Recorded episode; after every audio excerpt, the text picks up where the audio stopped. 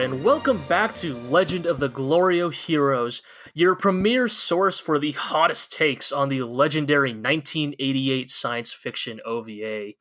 Speaking of hot takes, uh, it is hot here in uh, in our in our, in our little corner of the galaxy where uh, where we are recording. So, uh, Man, it's only getting hotter. Yes, yes. So uh, if this podcast ends up being a little short, that's only because of our desperate desire to avoid heat stroke. On the other hand, it's such a interesting trio of episodes that you know who can really say.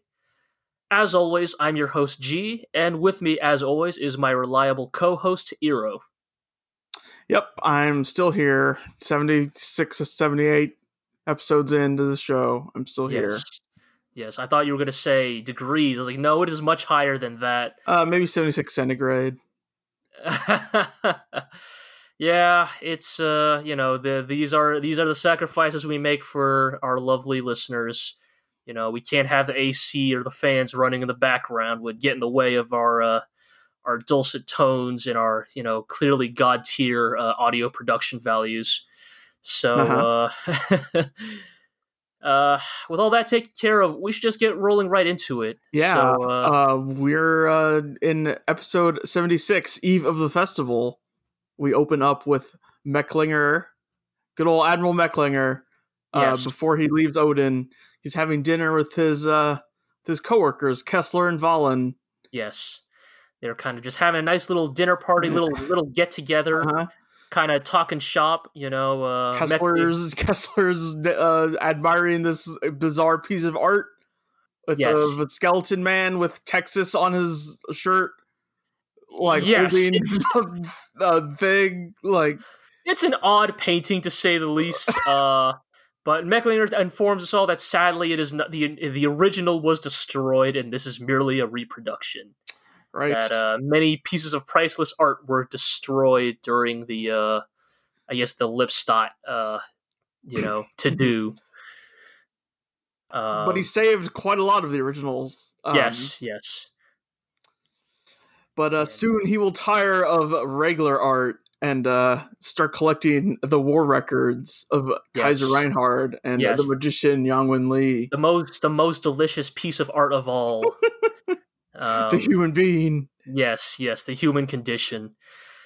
Uh, this is kind of an interesting conversation because it's basically all three of them kind of like admitting their mutual admiration for Yang Wenli, like you know, in that way that like rivals often do. You know, like they're talking about like you know, you know that Yang Wenli, that magician, the the only man in the galaxy who can rival you know our glorious leader in Mhm. in tactical and strategic prowess you know, Mecklinger points out that like Yang has done the unthinkable in over a hundred years. He has completely upended the status quo of Iserlohn. You know that that prior to Yang Wen Li, Iserlohn was not like Iserlohn was not a tactical piece on the board. Iserlohn was a was a constant. You know, Yeah, like the idea was like the sun rises, the sun falls, grass grows, birds flies, and Iserlohn has never fallen. Like that was just like it, to the point the where you know, unstoppable bulkhead of the uh, yeah, the empire. like just an assumed like piece of the furniture, you know, an assumed piece of furniture in the landscape of like FPA and like empire politics, and that Yang is the one who turned Iserlohn into this fucking revolving door of Yes, occupations. A ball that's passed back and forth between the teams. Yes, yes.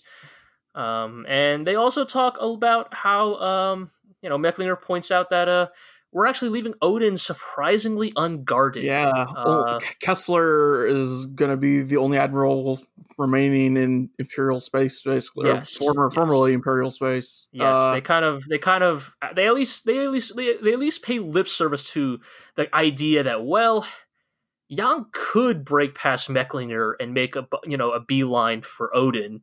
You know, maybe try to kidnap Annerose and use her for like, right. you know, uh, uh, a leverage. And I think that like the admirals eventually arrive at the conclusion that like Yang might not do that, but the reality remains that somebody could. Right. Which Like- is important because Kaiser Reinhard still is not uh, sired an heir in any yes, way. yes, And Anna so, Rose technically tech- next in yeah. line. Um, yeah. Kind of continuing the plot line of everybody in the Empire being like, man, Reinhardt really needs to get laid. Indeed. Like, like everybody is kind of just waiting on bated breath for him to finally show an interest in girls. But uh, you know, without Kircheis there to kind of guide him along the way, who can say? yeah. But uh, they also talk about uh, some some some internal uh, empire politics. Uh, Yeah. they, they they speak of one Karl Bracke, who is uh, noted to be a little bit of a problem because uh, he's a civilian, you know, kind of a civilian sector uh, bureaucrat or politician, Mhm. and uh, he's been complaining about Reinhardt's excessive spending on the military. Yeah. Uh, it's just more war, more war, more war.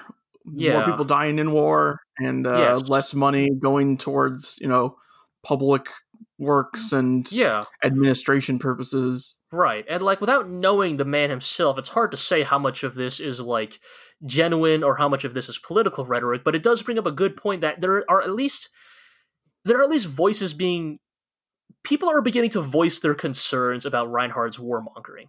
Like Reinhardt's warmongering remains very popular because he keeps winning. But like it still costs, you know, huge amounts of manpower, huge amounts of money. I mean, we saw this with the FPA. We saw this we saw this with the FPA's inevitable collapse. Like they kept, you know, conscripting like young talented individuals into the military where they were unable to contribute their skills to like the civil the uh, civilian and civic sector. And like how sure, this might not seem like a big deal immediately because like, you know, civil engineers working on like sewer pipes doesn't necessarily affect the war effort, but it does have a long-term effect. I mean, Yeah. in many ways, how much do we want to assume that an event that happens later in this show on Heinesen Mm. is in fact maybe because of the FPA's shoddy civic workmanship, because of like how drained their uh, civic sector was, right? Like, Right. And so like it's a pretty minor point they bring up here. You know, I don't you know mean to like harp on it too much, but I do think it is interesting that like again. Reinhardt keeps winning, so like it's not like this is like some kind of like in- indication of like oh there's like growing resentment against the empire, but it, it is an it is an example of like people beginning to say hey you're starting to fight a lot of wars that I'm not even sure are necessary, and like maybe this money could be better spent. There's Yeah. at least that idea is beginning to be propagated amongst the empire. and they bring up the possibility that uh, whether or not Bracke's concerns are founded, it's possible he is an agent of uh, someone else to uh, Indeed, So discord, such as perhaps the Earth Cult, yes, and uh, the Terraists. yes, And Wahlen Uh-huh. notes that uh, Or, if they uh, were out for out for blood, he'd probably be pretty high on the list after bombing their HQ. yes, yes. Wahlen kind of brings up the good point of uh, he was already their target once. You know, I'm sure they're certainly willing to try again. And Um, uh, Kessler decides to excuse himself because he still has to deal with Job Trunicht. Yes, unfortunately for all of us bring that name back up. It's been a while. Job Trunicht still exists. He has not been, you know, fucking permanently imprisoned for life or executed for crimes against humanity. That man has been allowed to subsist, you know, like a parasite on on the blood of the empire. But um Yeah. And so uh, we head to Heinesen, yes. where you know uh, Reinhardt has rung his Emil bell, and Emil's helping him get to bed. Yes, yes. And, they also uh, state that Reinhardt has at this point specifically has not actually come to a decision right. on Reuenthal yet. Like he is still debating what to do with Reuenthal. but uh, that Mm-hmm. Yeah. quickly changes because all of a sudden there is an explosion right Yes. outside of Reinhardt's, uh, I guess his uh, where he's staying on on Mhm. Heinesen. and he insists that he ch- change those pajamas before fleeing, Yes, yes, otherwise look too silly. Yes, Reinhardt insists it would look silly if the Kaiser were seen to be fleeing Emil, the palace in pajamas. So And it- yes, and he gives his robe to Emil. yes, it's it's very it's very silly, but it is also a very Reinhardt thing to do. Uh, but yes, and they this get out. is a fucking crazy fire.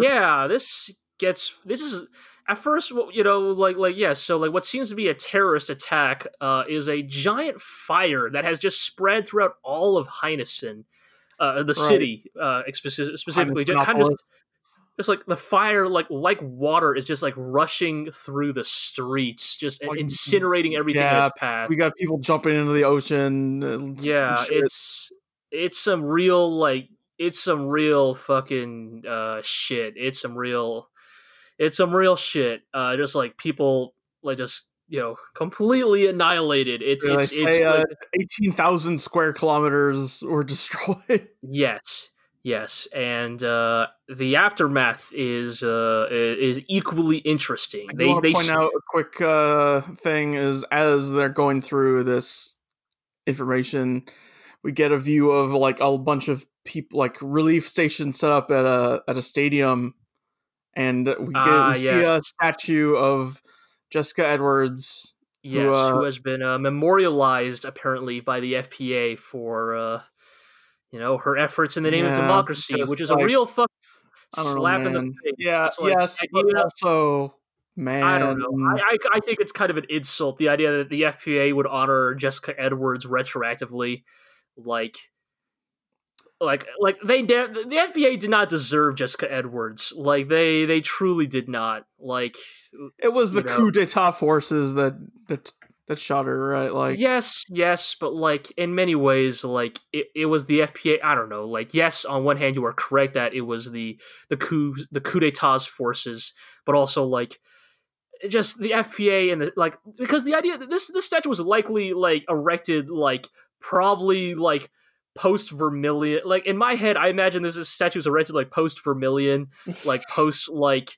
Lebello coming into power, and like the idea of like the same FPA that prosecuted Yang to the point of their own self destruction would like erect a statue to honor Jessica Edwards, who fought in the name of like liberal democracy, is like.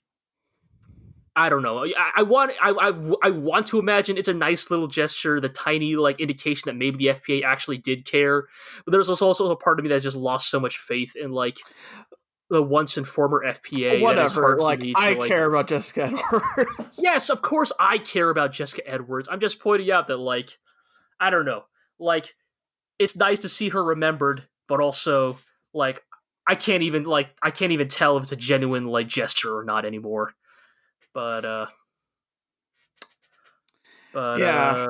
uh uh there was a lot of stuff going on during that fire lots of people died um a lot of imperial soldiers died they note because they were unfamiliar with you know the geography of the city Yes. So And what we get next is kind of uh, an interesting like list of basically the events of the aftermath of the fire. So yes, as Iro kind of noted, like a lot of Imperial soldiers were killed, which lend credence to this idea that it was a you know FPA you know remnants terrorist attack.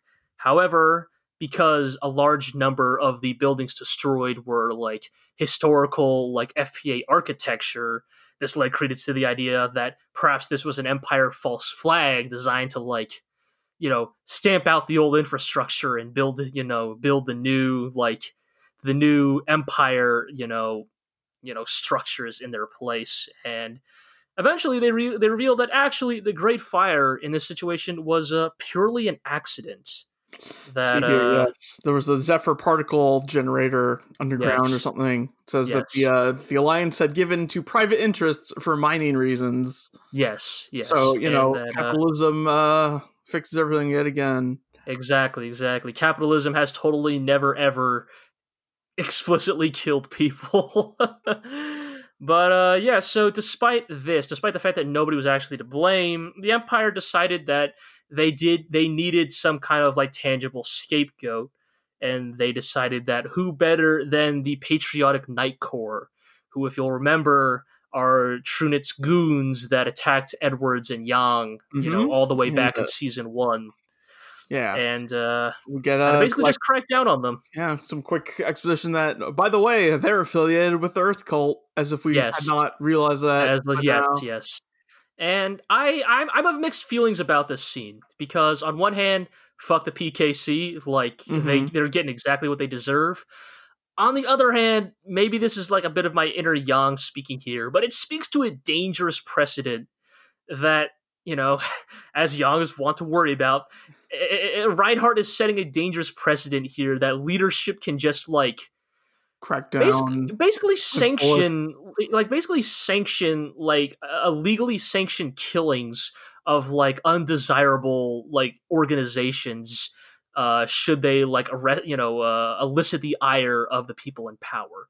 Like i'm not trying to defend the pkc believe me but like the idea that Reinhardt did not crack down on the PKC because I don't know because they're fascist like fucking like bootlickers, but instead because like they Oh, decided they're- they, they decided they needed a scapegoat for the fire. is like it it, it it it very much feels to me all the wrong reasons to crack Like, down. they literally say like the MPs chose the PKC from among several candidates. right, like the idea that oh they could have picked from multiple people and they picked the one that like just you know Happened Was- to be like deeply unpopular. So like again, you know, it's it, it is it, it is a thing of like Reinhardt is technically doing like like if you want to get into the whole like objectivist morality thing, is Reinhardt technically doing the like objectively moral thing of removing the PKC from the world? Yes, but he is also doing it for all the wrong reasons, which again, it's like when he had um he had the FPA officers from last week's episodes uh, executed. Like again, those guys were fuckboys. They deserved it, but also like without trial sets what again I feel is a dangerous precedent. But uh in addition to the crackdown on the PKC, uh, make sure to note that uh, the damage uh, that was caused by the fire was uh, was was was thankfully uh, reduced and mitigated because uh, Reuenthal conveniently wrote a book on uh, Reuenthal had like a ton of extremely granular plans uh, for emergency countermeasures. Y- yes, yes, for such a situation as this, just like, just thankfully, uh, a trait we had never ascribed to Reuenthal before this is that apparently Reuenthal is a prepper. Yeah, he just wrote like Reuenthal would be a prepper. Yeah, he would totally like build a bunker and like show it to Mittermeier. But uh It would Right, have, those- have a wine cellar in it. oh, of course it would. Of course it would. Wine doesn't go bad. It's the perfect like liquid to keep around. But um it's just it's very funny, but also notably, you know, it puts Reuenthal Yeah. back into distinctly good standing uh, with the Right. Empire. Everyone was like, "Wow, he did such a good job. The punishment won't be will be light, if if at all." And so Reinhard walks out and says, "I relieve you of your position," and everyone goes, "No!" Only for Reinhardt to continue that you that to order that Ryan Reuenthal is now the uh, Governor General of Neue Land, aka former Yes, it is no longer Yes, yes. No longer Heinesen. It is now Neue Land or New Land or whatever you want to call it. Which oh boy, they're they're just really like putting the final like nails in the coffin of the FPA here. Like they're not even allowed to fucking keep the name of their uh Yeah, of and their, so uh, in in certain ways, Reuenthal is second only to the Kaiser. Yes. Uh, uh, because not only is he because the, the the authority of the governor general also means the authority to govern all political and military affairs on the former territory known as Heinesen.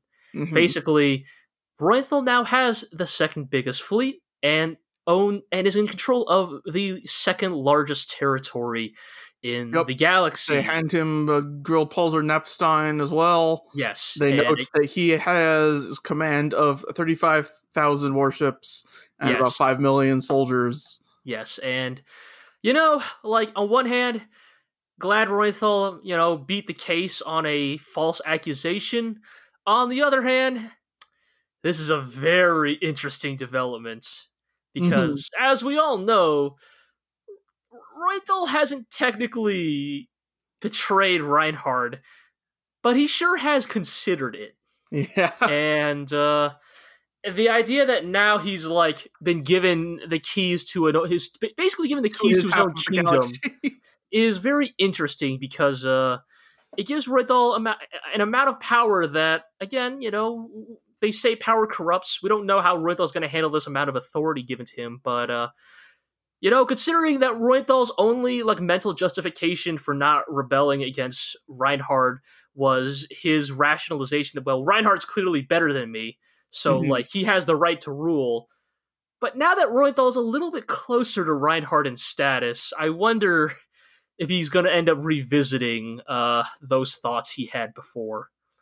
But uh, before he can uh, kind of move into his new digs, uh, Reinhardt makes some other appointments. He says that Lutz has been appointed to defense commander of Phezzan, you know, so he's been relieved of his uh, command of Iserlohn because of, well, losing Right. Iserlohn. Uh, Wahlen from Odin will be assigned to the Iserlohn front, so he's basically going to uh, join, I guess, Mecklinger uh, on that side of uh, the Iserlohn front. He uh, announces he basically Steinmetz will take a, a role as some kind of superintendent Yes. assistant. Yes. Uh, and the narrator notes that he was originally going to give this position to Hilda, and Hilda refused because she does not have any direct military experience. Right.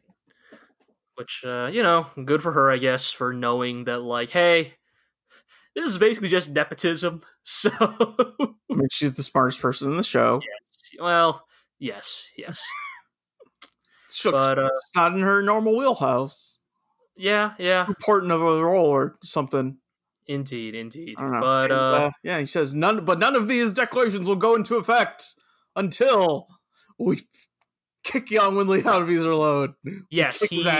He includes the biggest asterisk, the biggest conditional statement to all of these appointments is that before you all can move into your new digs, we have to beat Yang Wen Li. And Reinhardt specifically Yes. swears he will never return to Odin or Phezzan until Yang bends the knee.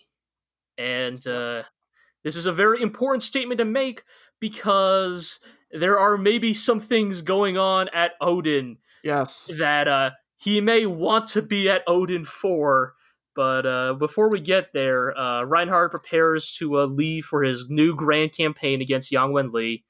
Uh, Asked Hilda- Hilda, to deal with uh, Reuenthal's child, yes, aka yes, that problem. yes. Hilda's basically saying, Um, "What are you going to do with the kid and Elfried?" And Reinhardt is like, "Can't we just send that baby to the penal colony like the Can- rest of them?" Can we just can we just abort it? Like, Yes, uh, no, it's too, too far along. yeah, Also, can we just? again, the Uh, idea that like Reinhardt is like, just send him to the penal colony. I don't want to think about this. And uh, it takes bad for kids, apparently. Yes, and it takes Hilda a little bit of convincing on Hilda's part to convince Reinhardt to be like to to to kind of back off on this. I do like that Reinhardt backs off of this pretty quickly because like you can tell his brain is fully back into Yang Wen Li mode, and like anything not related to Yang Wen Li is just a trivial matter that Hilda can take care of. So Yeah. you know, I, I noticed that like Reinhardt was much more like willing to bend over on this when he's like too busy, you know, thinking about Yang Wen Li than back when he was like Kaiser and like he was like pushing back more because I guess he was bored or something. But um Yes. But uh yeah, so Reinhardt kind of uh you know uh relents on that. Um and uh we kind of uh switch over to um Rubinsky. Yeah. Yes, because it turns out that uh, Rubinsky is also beginning to make some moves. Um, you know, Yes, Rubinsky's that's, uh, Reinhardt's greatest weakness right now is his sister. yes, yes. Rubinsky so, points uh, out that uh, Reinhard might put up the illusion of being like the benevolent Golden Emperor, but like we know the real Reinhard. He is prone to some very strong fits and tempers, especially when his sister is involved, and that uh, we could uh we could try to assassinate her. We wouldn't even need to succeed. Just the very att- just the brazenness of the attempt would send Reinhard into such a rage that like he would probably try to return to Odin and like the idea here being that like a raging like angry Reinhard is an irrational Reinhard and an irrational Reinhard is a little bit easier to manipulate. And uh, Rubinsky also points out that uh, he suspects that uh, Oberstein will likely not take well to Reuenthal's new assignment because now that because now Reuenthal has power that uh, equally rivals uh, Oberstein. You know, I think Oberstein for a while after he got rid of Kircheis, or you know, conveniently let Kircheis take a bullet, um, it kind of became the de facto number two. But now that position is a little bit muddier because of Reuenthal's uh, newfound powers. Um, yeah. uh, I think uh, was it uh, Dominique Saint uh, Sampiel or whatever. Saint-Pierre uh, asks Rubinsky, "So, be real with me. Was the fire your idea?" And I love Rubinsky's like, you know, not everything is a conspiracy, but I'm flattered know- you think it was my idea, but yes, I'm flattered you thought that was my idea. But like, not everything is a conspiracy. I do and like then he said- everyone like rushing to uh, Oh, yeah, take advantage of I mean, a natural disaster. Right, because that's very real. That's politics. Like everybody does that. I mean, in the historical tangent I will be getting into at the end of this episode, I will bring up some very good examples of people taking advantage of natural disasters. Mhm. You know, like and, and Rubinsky points out that like in many ways, like the sign of like a true statesman is in fact there is not just their ability to plan things out in advance. It's not just their ability to manipulate the factors around them, but is also their ability to to bleh, the, their ability to react and exploit the unexpected to their own means. Yeah. And like, here's a case where the Empire did a magnificent job of that. You know, here's a case where I think even Rubinsky himself has some plans for what to do with Heinesen in the wake of the fire. Um, Yeah. But uh, you know, we kind of leave him. We kind of leave leave on that note. Uh, because uh, he asks, we- uh, he, he also does makes is like Dominique, won't you have my child? Right. He does just say, "Hey, wanna fuck?" Like, and have my kid. I mean, but she's still not happy about uh what happened to Rubinsky's other kid. Yes, Rupert. Uh, she is like, right. she's That's like, right. yeah, like, I, like, she's like, she's like, yeah, I don't know, I don't. Do you really like? Do I really want to watch you do that to another kid? Yeah. And then here's where Rubinsky gets like weirdly like again. I don't even know if Rubinsky actually means this because Rubinsky claimed the same thing. Rubinsky claimed the same yeah. thing right before he killed Rupert, but Rubinsky says no, not to kill my child, but for him to kill me. Because Uh-huh. Rubinsky has this like Loves absurd Rubinsky. like philosophy that like it is the role of a child of a son to kill his father, and like All right, dude. all right, dude, take it easy there. But we kind of leave on that note. Uh, we are informed Yeah. that Bittenfeld and Fahrenheit have left for Iserlohn because, as uh, we were informed before, they are uh, they're kind of the vanguard of the uh, the front of the Iserlohn War. They're kind of supposed to come in. They're, on supposed to come in from like the uh, yes, the FPA side. So uh, you know they're kind of on their way there. Um, Mittermeier and Steinmetz and a few others, uh, a ton of others, yes are told to go back to Odin through Phezzan to come around on the other side to, I guess, reinforce Mecklinger. Um, yep Reinhard has yet another one of in- his like weird. Sorry, what? sitting in his flower garden with Emil to to, to punch Yes, him yes, he is like he. Yes, about yes to do the very Reinhard thing he does, which is pontificate about like his nature as a ruler. And Reinhard, again, I will remind you, poetically calling yourself a warmonger does not make you any less of a warmonger. Like asking yourself in flowery language, "Oh, am I fighting wars because this is all I know as a ruler?" Like, yes, Like, Yes! yeah that is exactly what you're doing. Have some have just a smidge more self-awareness please Yes, yes, and he delicately brushes Mill's hair out of his eyes yes, and uh, flashes back to his time with Kircheis. yes, to the better days. Yes, the better days where he would just do handstands on the lawn Yes, be like, "Hey, sister, look what I could do! I could do a headstand. right, and like this is not kid Reinhard, maybe, but this is like still like this is a young adult Reinhard. He's still This an is like- admiral. He's an admiral. Like, yes, and we just get the we get the we get the excellent line.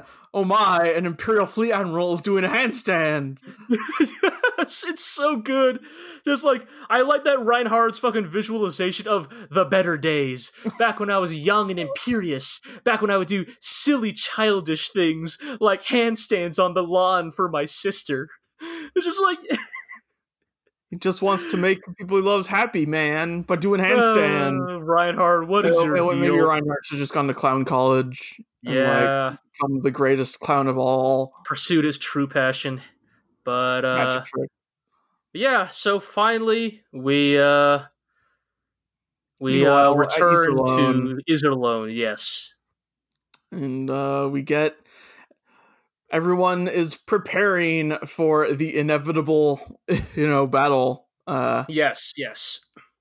They are. Uh, they're preparing with all of their foppery and whim.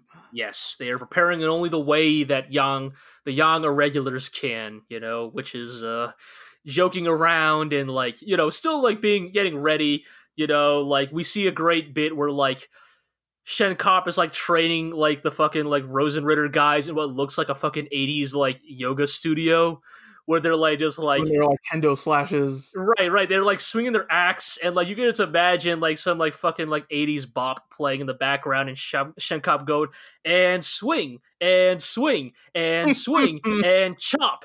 It's just like it's so good. but uh yeah, just everybody's getting ready. You Yep, know, and we see. ED uh playing across all over Oh yeah, yeah, sequence. full version, full version of ED Uh, playing. They're really hammering home like these are the final moments of these characters. Like we see Poplin back in his uh, his pilot uniform. It's Right. been nearly two whole seasons since we've seen him. Uh, you know, repping repping the repping the uh the Star Wars Rebel orange. You know, yeah, repping the Skywalker look. You know, he's like, you know, doing the thing ace pilots do of like signaling to like the crew guys, like, no, no, you got to modify my gun, like get it to within this degree of like, you know, you know, aiming like distribution or whatever, Uh-huh. you know. and uh, Um, Julian comes by with a notebook, or he's Yes. looking at a notebook, and Julian comes by to look at it. yes, they're and like- it, pictures of like Logos for uh, the squad, yes, new squad insignias, I guess. And Margarita and Yeah. You know, Sherry and, and, uh, all that. Yes, and then uh, be- Julian hold, be- because Julian is holding the book. Uh, he flips to uh, another page of the book where it is a bunch of women in lingerie. The lingerie squad, Yes, and of course. course, of course. of course, while Julian is holding the book on this page specifically, is Right, when and like Karen, everybody's having fun looking at the, the right, is, is when Karen decides to stroll over and look at what's going on. Once again, proving that Julian is incapable of looking cool in front of Karen. game, just Yeah. of all the of all the times. Just fucking Julian's fucking completely non-existent game. Hilarious. Like we all joked about the flowers of Iserlohn. I gotta be honest, I'm not actually sure Julian has the game to be a VN harem protagonist. no, yeah, a, now he's he's downgraded from VN harem protagonist to just anime harem protagonist. Yeah, yeah, like hapless anime protagonist. Like I think Julian legitimately does not have like the social skills required to actually woo a woman, like just based on what he has shown up till now. But um Yep. yeah, kind of just uh kind of everybody's kind of just getting ready. You know, we see shots of like you know Murai and Caselnes and Yang, and everybody's kind of like you know around the maps and getting ready and like you know running the simulations and indeed. again the full version of the ed is playing and it's very it's very bittersweet and um Indeed. julian uh, uh julian the, the narrator says that julian would remember every moment of this of this of this moment like of the of the of these times for the rest of his life And i'm just like why would you phrase it like that Like- Uh, yep. How like, much? I uh, know how much partying? How much bloodshed awaits them? I know everybody on Iserlohn is gonna die other than like Julian and maybe Karen, but why would you fucking Narrator it is so chill. Yeah. But uh yeah, you know, uh just with that So, episode yeah. finished, it's uh We move on to episode a- seventy-seven. yeah, kind of an to the windy episode. corridor. Yeah, yeah. Um wait, hold on one second. I'm just kind of double checking what we have here. Uh I just want to make sure Okay. So one thing I actually wanted to talk about real quick Mhm. because You uh, mentioned a historical tangent. Yes, yes. That Tell me more. Yes, because Reuenthal has been uh, assigned to a position of power, and because of kind of this newfound vigor in Reinhardt's attack on Iserlohn, combined with also Karl Bracke's mention of like uh, military spending, I kind of wanted to like bring up like this because like I basically wanted to talk about like what are often the unintended consequences of warfare. Like, if you look at the numbers, there is no reason why Reinhardt should lose this battle against Yang. Like, he outnumbers Yang, he has the better men, he has the better leadership. Like, by all intents and purposes, Reinhardt has Yang beaten by basically every metric other than Yang Wen Li himself. And so that leads me to kind of ask well, then if that's the case, what is the actual takeaway going to be from this upcoming battle? And a conversation we had after watching this episode was in all likelihood, if Yang doesn't win this battle, it will at least likely be what I think will be a very costly victory for Reinhard. My suspicion is that if Reinhard wins this battle, it will be at great cost, uh, both material and manpower. You know, and the reason I bring that up is because those kinds of losses, like, you know, I think everybody's heard the term Pyrrhic victory before. It's the idea that even if you have won the battle, the cost that it demanded of your forces is so great that despite, you know, ostensibly winning, you have been effectively destroyed as a faction or an organization because there is just no way for you to like reliably recover from uh, those losses you know, just because of the sheer expenses of both replacing that manpower and and the material costs. Uh, uh, uh, an example of this I want to bring up because it's kind of within a realm of my expertise is uh, it kind of reminds me a lot of the fall of the Ming Dynasty. Now, the Ming Dynasty, uh, which succeeded the Yuan Dynasty, the Mongol ruled dynasty, uh, the Ming Dynasty you know, it fell for many of the, the classic reasons Chinese dynasties fall, the growing corruption of the eunuchs, you know, the control of like, you know, the infighting between generals and and and and politicians, you know, all, you know, the all, all the classic stuff that happens to every Chinese dynasty. But additionally, a couple of other factors also came into play. And that was uh in a twist of irony, the Ming dynasty basically won too many wars in too short of a time span, but they won them in very costly manners. Um, you know, this kind of begins with what is known as the the Tumu Crisis, uh, in which the Ming were fighting a war against the Oirats, which was kind of a kind of splinter tribe of the Mongols, and uh, the, basically the Mong like the Oirat tri- tribe managed to uh, fucking uh, kidnap the like next heir to be of the Ming Dynasty, which kind of sent a very like real succession crisis in into order. Eventually, the Ming Dynasty responded by just crowning that dude's brother as emperor, but like, which led to the Oirats being like, "Oh, well, shit, this guy's worthless to us now," so they released him. And then when that dude who got released waged his own civil war against the newly crowned emperor and took the emperorship back. You know, and Civil wars, not good for mm, stability. Yeah, messy. After that, um, because the Ming Dynasty, uh, after kind of uh, beating the Yuan and kind of pushing back the Mongols, uh, many Mongol descendants were still part of the courts and were still part of the military leadership, and it would have been both too costly and, and too uh, well would have risked a, risked a civil war if they had purged all Mongol uh, leadership from the uh, the military. However, the maybe they should have because uh, one of the Mongol like generals of the Ming Dynasty, or a, a descendant of Mongol uh, uh, uh, generals, was a defector by the name of Cao Qin, and he and his army defected from the uh, the Chinese uh, from the Ming Dynasty, and well, as you might surprise, this was yet another uh, costly civil war that they had to put down. You can begin to see the trend here.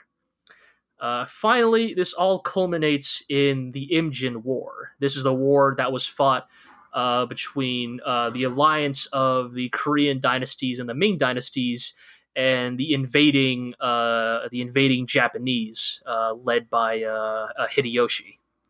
Uh, so in this situation, again, once again, the Ming Dynasty, technically the victors of this war.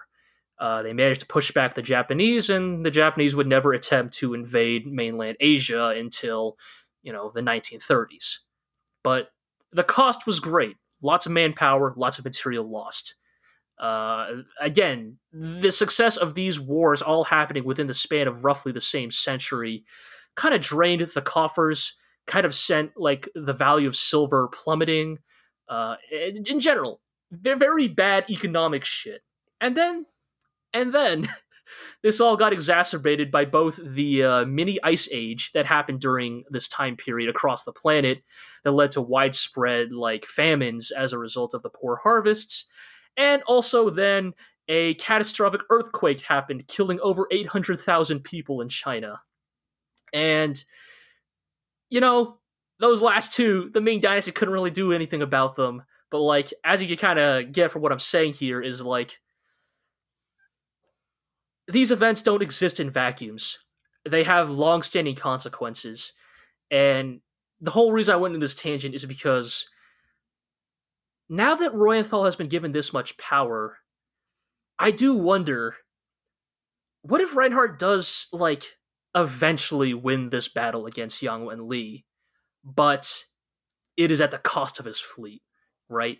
Like what if Yang Wen Li just bleeds the hell out of Reinhardt's fleet? It will create the potential situation that Reinhardt had or that Reuenthal has occasionally entertained where he uh, will have the chance to take power. Exactly. Like because like it's not cheap to raise up new soldiers and build a new fleet. If all of a sudden like you know, let's say Yang's attempts kind of bleed out Reinhard, then there's also the expenses of rebuilding Heinesen. Then there's also whatever Rubinsky is planning with like Annerose and, you know, whatever's going on on Phezzan, as we will see in the next episode. Like, what if all these like disparate elements, if one of them alone is not enough to bring down Reinhardt, what if enough of these things keep piling up and like sure he is you know the god tier statesman the perfect like strategist like you know blah blah blah but like everybody has a limit everybody has a breaking point and like Yeah. what if all that stuff happens and then also Reuenthal decides, you know what? I'm not just the governor general of Neue Land. I'm the I'm the president of Neue Land, or I'm the king for life of Neue Land, you know? Like or I'm the new Kaiser. I am the Noye Kaiser. Mhm. So like these kind of events like individually because again like the Ming dynasty this seemingly like giant you know like one of the strongest dynasties in chinese history like seemingly unbreakable was eventually destroyed because of just subsequent events that like again these events were not a lot allied with each other you know? Rubinsky is not working with yang or at least you know not to yang's knowledge. Like you know these were disparate events uh, uh, events you know caused by like disparate factions. But because they were all aimed at you know the biggest player in the room we're eventually able to bring them down. And i'm not saying that like you know i'm not saying that i think reinhardt is gonna like his empire is gonna like get taken down in season three no you know no doubt. But like i wonder if like future events in this show will be about reinhardt trying to consolidate his power you know and recover from some of the losses that he will take because of these events conspiring against him and Well, uh, uh, after that speculation section, we can move on to episode 77 all right, all right, to fine. the Windy Clearly, Corridor. I'm just saying, we need to keep. You're saying we gotta keep this rolling. yeah, I guess. I know. Yeah, I mean, So, Iro, tell us what's going on in Let- the Windy Corridor. uh, the remastering is not great in the Windy Corridor. the first cut, like the first scene of this episode, I guess the, all they had was VHS or something. It's really blurry. It's a little rough. Um, and uh, you know, Reinhardt is uh preparing to launch. He's admonishing Grillparzer to uh, you know, do a good job taking care of Heinesen while Reuenthal is off doing the real war. Yes, yes. Uh, the subtext being, don't fucking pull a Lennenkamp. I swear to God. Like, if you fuck this up like Lennenkamp, like, your head is mine. Hmm And the uh, Reinhardt also orders the demolition of the big ass statue of Ale Heinesen praising the sun. Yes, yes. It's Uh, a very uh Reinhardt's Reinhardt's rationale for this, I get, but also you cannot deny that this is a very explicit like show of cultural Right. power. The narrator is like, "Well, you see, it's not disrespectful because he didn't intervene with the Ale Heinesen Memorial Hall or the grave of Ale Heinesen. But it's also like this is still a political move. He just hates big statues. Yes, he yes. has an official like declaration that if anyone's going to build a statue of Reinhard von Lohengram, it has to be ten years after his death, and it cannot be any bigger than life size. Yes, yes. He claims that no sane person could bear such a giant statue. And uh, again, it's an interesting point because, like, as well remember, Heinesen died Heinesen- on the way. like he motherfucker didn't even make it to Heinesen. right, like, but they named it after him because he died on the Right, way. it- Right. It's more they honored like I mean, in many ways they honor him because of his like rhetorical like impact, right? Because he got the ball rolling, but it's not like the dude himself ever actually ruled the FPA. And so like I feel like taking him down is like again, I agree, ostentatious statues are very gaudy, but on the other hand, I feel like this is a very distinct like this is an intentional takedown of democracy itself. Because let's be real, Heinesen himself doesn't really represent him. It represents the ideal of what he stood for. So yeah, to take that down is to take down those ideals. But uh, we kind of move on from that because Yep, uh, everyone's launching towards the corridor. Uh, Yes, Reinhard basically is mobilizing his entire fleet. He points out that Yang basically has two choices because of the situation he's caught in and because of the resources he has. His options are either to advance and attack to try and break through, or withdraw and defend. mhm. And that uh, basically Yang is, according to Reinhard, caught between these two binaries. And that it will basically, the strategy they will use will basically come down to what Yang tries to do. Yeah. But uh, before we can talk about But that, something happened that not even he could have foreseen. Yes, says, an unexpe- an unexpected event on Phezzan, and that unexpected ev- event is a party being held for Yay. Wahlen and Lutz Yeah, uh, coming to Phezzan. Yep, And, and uh, uh, also getting ready to go to the party, but yeah, he, well, first he's, he's building his uh, fancy plamo of the uh, the uh, planned palace for the new imperial capital Phezzan. Yes, yes. Gluck is trying to pick up uh Silverburst. Like, hey, we're late to the party, and Silverburst's like, hold on, hold on. I'm building my like really my one my one one thousand scale model of like the new Imperial Oh. Palace. Palace Rubenberg. Yes, yes. And Silverburst points like out that like with the tweezers and everything. yes, yes. Silverburst kind of like he posits that he hopes to one day be prime minister, not because he thinks he wants the power, but because he believes that like once Reinhardt has won all of these wars, the next era of Reinhardt's rule will be fought between technocrats. It will be fought by the bureaucrats and the civic individuals who will be responsible for like the uh you know the the the handling of civic matters in in in Reinhardt's new world order and that you know like he hopes that people like him will be there to ensure that that it is run to the best of its ability Yeah. um but you know meanwhile Lutz and uh, Wahlen are Yep. also on their way to the party Lutz is have a good like, I can't believe where- they're holding a party for me when I was demoted here. Yeah, yeah. Uh, I like that even Lutz is in on the Kircheis's death was clearly Oberstein's fault. Uh, uh, train. uh-huh. So uh, I guess they both But, served uh, under Kircheis during the yes, Lippstadt, yes, Lippstadt incident. Uh, right, exactly. So they also have their loyalties to him. Uh, however, Wahlen's robot arm is uh, malfunctioning, Yeah, and he needs to get it taken care I of. do love. He's like, boy, it sure would be a shame if my robot arm malfunctions and slaps Oberstein across the face during the party. Yes. Oh yes, it's very good. Gosh, that would Everybody- be just terrible, wouldn't it? Everybody just continue to make their fucking like resentment for Oberstein clear as day. But Wahlen needs to get it fixed, so uh, he delays his arrival to the party. You know, he's running a little bit late, and uh, Yep. perhaps, as we suspected, this would have in some Yes. ways come into play because uh, we see Silverburst. She's bored at the party and Everyone's going for a little walk. yes. And uh, just as he's walking around, a bomb goes off at the ceremony. Yes, Yeah. and uh, uh, many people are injured, including uh, Oberstein, uh, who is also there. He is injured. Uh, Boltec, well. the uh, Phezzan guy who sold out uh, Yeah. uh, Phezzan, is also there. Lutz, also there, injured.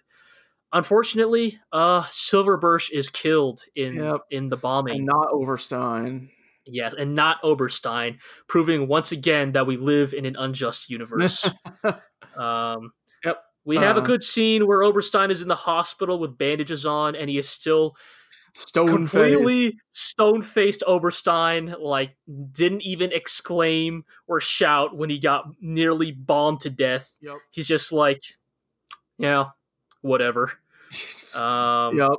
Uh, which, of course, Wahlen goes to visit Lutz in the hospital, and yes. Lutz is like, "I can't die before Oberstein. I can't wait to go to his funeral." And like read a nice letter that talks about how good he is, but in my heart, I'll be like, "Fuck that guy," and it'll be yes. great. Yes, Lutz just can't wait to fucking basically shit on Oberstein's grave, and it's fantastic. Um, Then but uh, yes, the pre nurse comes in, oh yes, the like Like, un- yes, the unusually both pretty and named nurse uh, Clara shows up. Yep. Um, we don't really know what her deal is, just that she's been tasked with taking care of Lutz. I do Uh-huh. like that Lutz is like, "Who is there? Come, Come in." in. Yeah. And then it's a pretty lady, and he's like, "Oh shit! I didn't know it was a pretty lady. I thought it was one of my subordinates. Oh, sorry." it's Uh-huh. very like, Uh, Wahlen, uh, you know, leaves to let his blood boy. yeah. Yes, Wahlen's like, work. all right, I'm gonna, I'll, I'll let my boy get babied by this pretty nurse. Uh-huh. So, uh, I don't know, man. I'm suspicious. Why is she named? Like nobody in this character, nobody in this fucking show has a name unless they're gonna fucking do some important shit down the line. Oh, I don't know. I'm already, It was like Kessler's childhood friend or whatever, right? dude. I am already immediately suspicious. Yep. Uh, but yes, the interesting thing is, yeah, because of this, like this implies that now Gluck is the new Minister of Civil Engineering. Yep. As we all remembered, Gluck was competent, but nowhere near the genius of Silverbursh. Right. they And- said that Gluck it was is good at his job, but is better suited for a period of stability, oh, rather than a period of growth.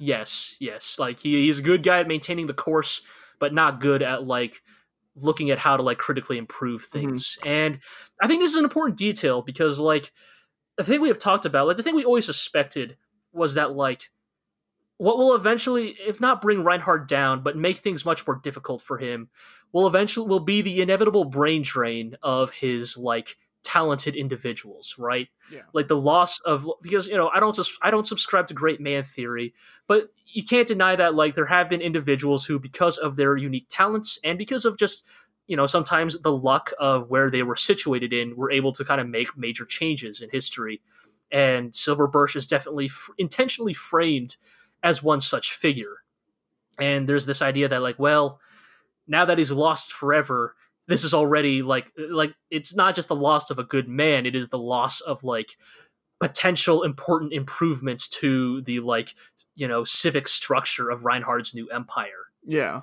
and that might not mean that, that that might not mean a great deal now but it could mean a great deal you know down the line Yeah. In ten years, Um, when Silverburst would yes. have been prime minister, exactly exactly um Hilda continued You know, we- to uh, advocate for leaving Yang Not- alone. yes yes Reinhardt also, is like also that he could potentially invade into Odin, and that would be bad. Yes. Yes, Reinhardt continues his fucking like I'll one v I'll v I'll one v one him at 7-Eleven spiel. Uh Uh-huh. Reinhardt is like, you know, He's not it's too bad. not learned his lesson of being repeatedly schooled on by Yang Wen Li. Yes, he has not learned his lesson because ya- Reinhardt says, you know, it's too bad Yang doesn't have a proper fleet. I totally one on one him, and Yeah, like I'd Hilda is like, please, Reinhardt, I barely You're- saved your life last time. If you really like- want to fight him for uh, equals, then you can leave him alone now and let him get stronger. Yes, yes, Hilda does advocate the idea. Like maybe we should just leave Yang alone because we have civic matters to pay attention to, and Reinhardt's not really having any of it.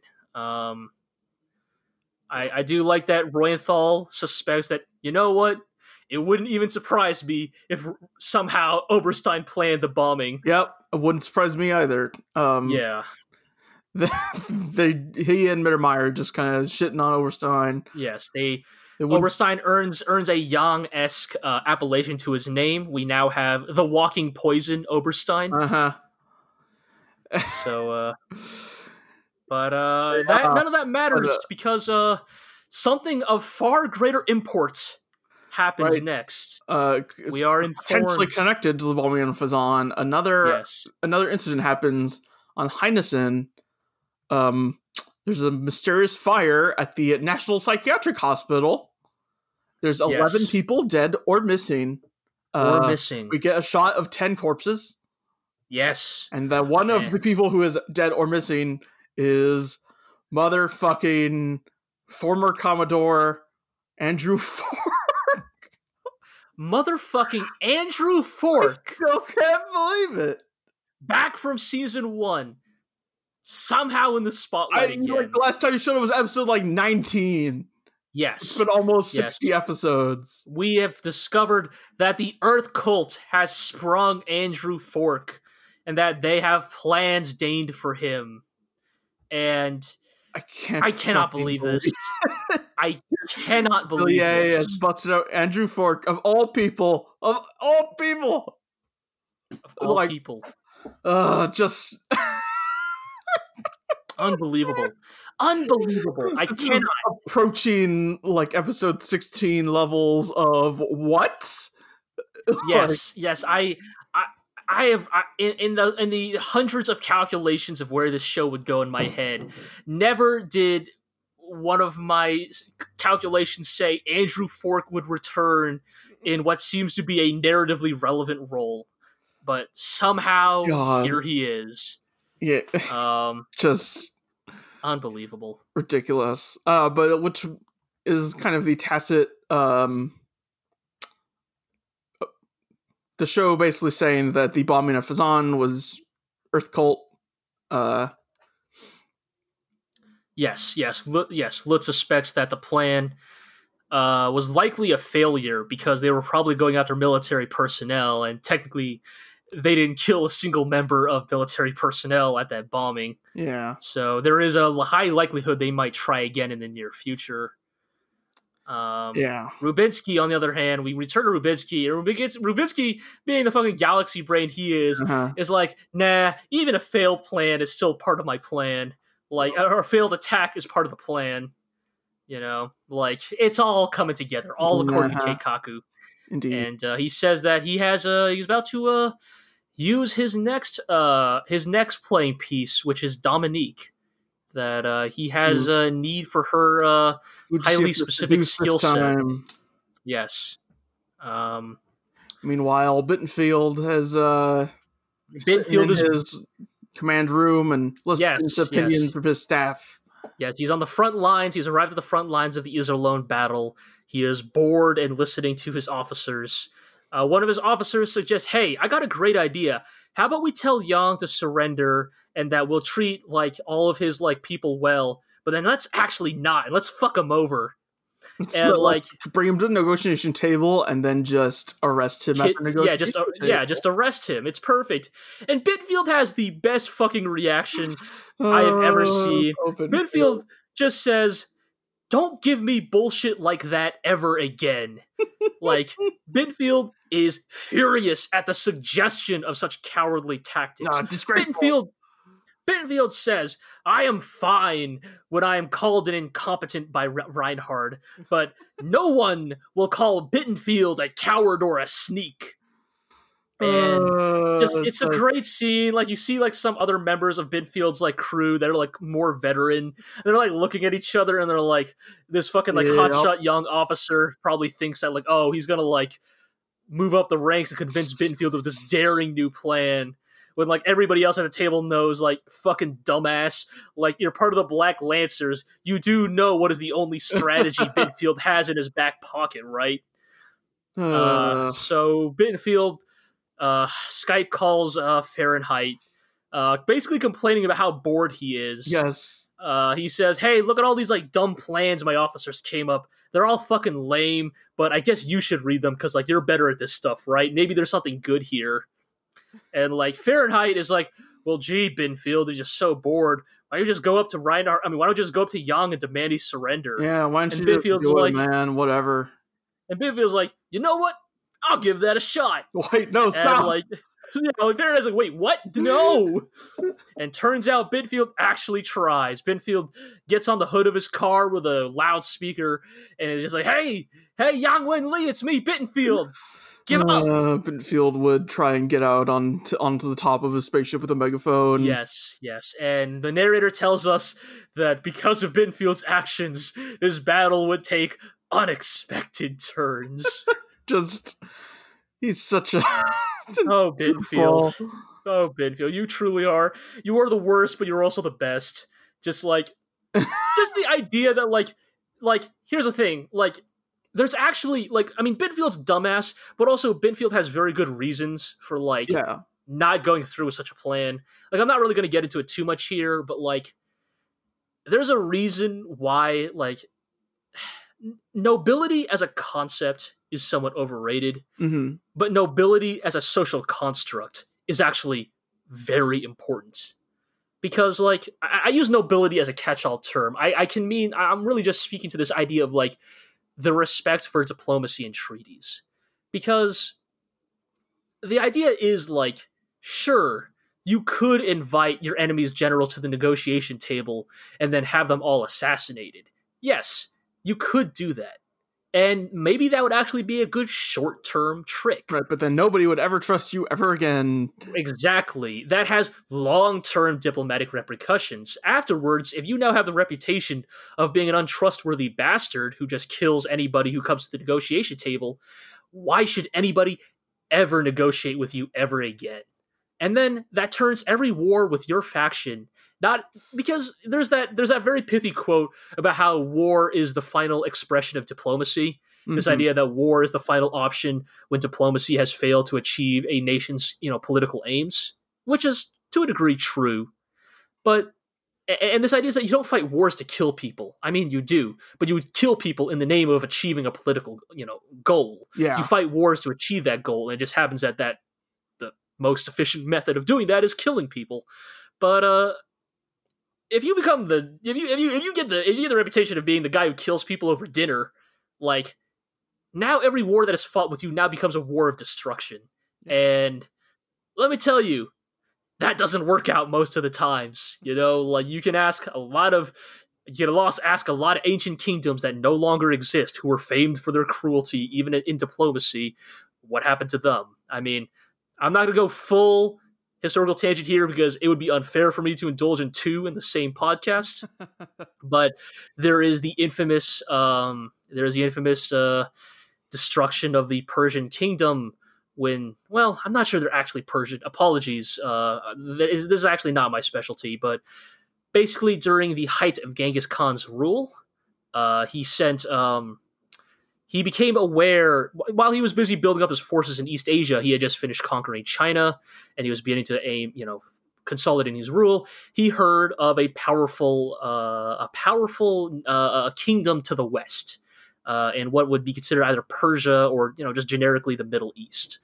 Um, he sent an envoy to their kingdom to, in the name of cooperation, that perhaps our two kingdoms could come to an alliance the king of that kingdom had his messengers uh, beheaded and their heads sent back to Genghis Khan. Genghis Khan sent these beheaded messengers to Genghis Khan. Genghis Khan, in uh, to prove that there's actually kind of a fascinating, uh, multifaceted aspect to the man. this is, I, I kind of love the story, honestly. Genghis Khan is like, hmm, maybe they have cultural differences over there. I'll send another set of merc. I'll send another. I'll send another set of messengers, and this time I'll have them bring a caravan of treasure with them. Maybe this time they'll be convinced. Sends the uh-huh. sends this caravan to the kingdom. The kingdom has one of the messengers executed, and the other has his beard shaved.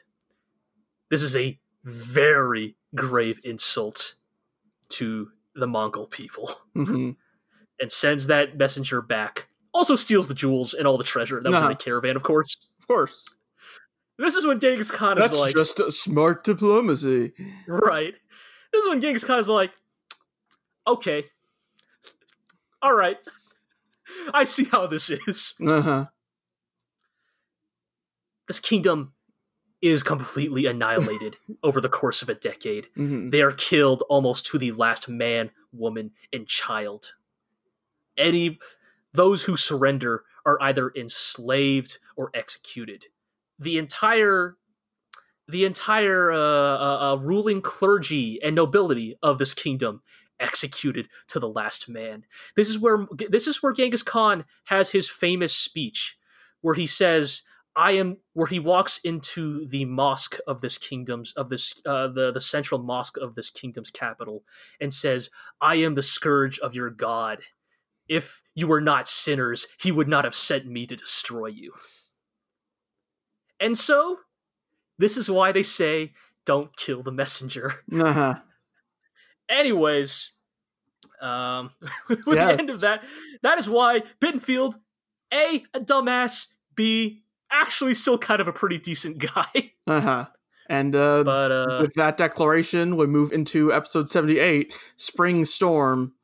Yes, so uh, we have a scene of Dusty uh, sandwiches. writing his memoirs. Yep. Eating sandwiches, writing his memoirs. Yes, About talking how about how oh They're gonna fight 90% of the universe. yes, exactly. We would have been we the pressure would have driven us all insane if And then Poplin, being the fucking piece of shit, comes over. Also, turns out that we can add a competent uh, literary editor uh to uh, well, okay. Skills. Sure. I think so. Fine. Because? Poplin, You can do everything Poplin- else. Poplin makes the snide comment, because we were already insane, right? Is that the line you were about to write?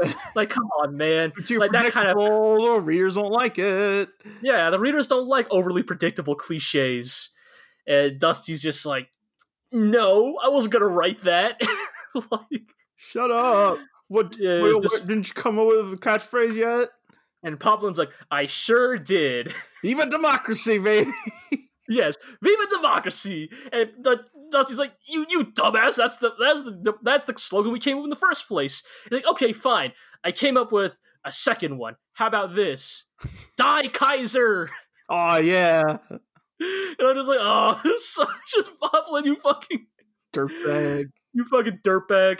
Fucking die Kaiser. Or as Hmm. they say, die Kaiser die, or as in German, the Kaiser the. Uh huh. Indeed. but uh and uh, yes. we get this line, which is funny to me as within the context of what this show is. But uh, Poplin says, if you're aiming to become a documentary literature writer, you don't want to throw around too many bizarre coined phrases. Looks at camera. Yes, yes. Then yeah. just every fucking author in the world feeling seen at that moment. Leave me alone, But, uh, Uh, but uh we uh we find out that Benfield's message is being relayed in the middle of dinner. yes. Uh, yes, Yang and Yang and Mrs. Yang are having dinner with the Caselnes. Uh, when uh, Dusty's like, "Uh, hey, uh, Benfield sent a message. Uh, you want to play it?" And Yang's like, Bittenfeld? "Benfield? Wait, that Benfield? I, I'm surprised he even knows how to pick up the phone. Yeah, send him through."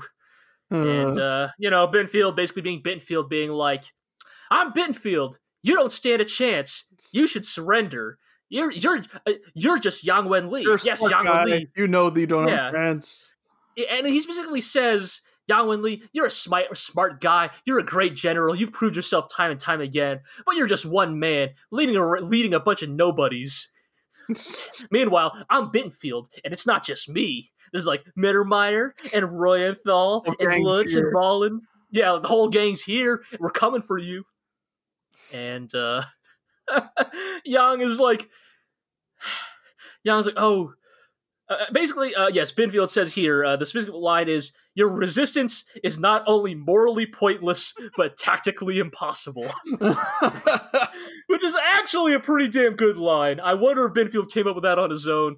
A- actually, Binfield's pretty good with words. sure. As Young, as Young notes, man, imagine the world if only Binfield had been an FPA politician. Just imagine, like how how better things would be. he could have Just to see, could have shouted down Job Trunicht. yes, just the world where Binfield shouts down Job Trunicht. What a world! But uh, but Young also begins running the simulations in his head. He's trying to figure out, hmm, is Benfield acting on his own, or is he doing this on orders from Reinhard? Because Right. depending on which of these is true, that gives this a very different like playing field. Because if he's just doing this out of obligation because Reinhard has ordered to him to, then he doesn't have a huge more uh, emotional investment in this surrender demand. But if Benfield did this of his own accord, we can use he it. has some. We can use this.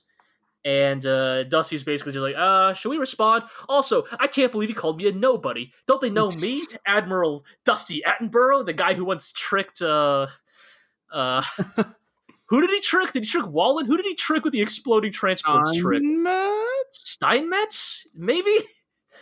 Uh, or, or- I don't remember. Point is, Dusty's done some shit before. You know, he's not the he's not the world's best admiral, but Uh-huh. he'll fight. He'll fight with all his foppery and whim. Indeed. Um, and we get uh some stuff of the El Facil politicians.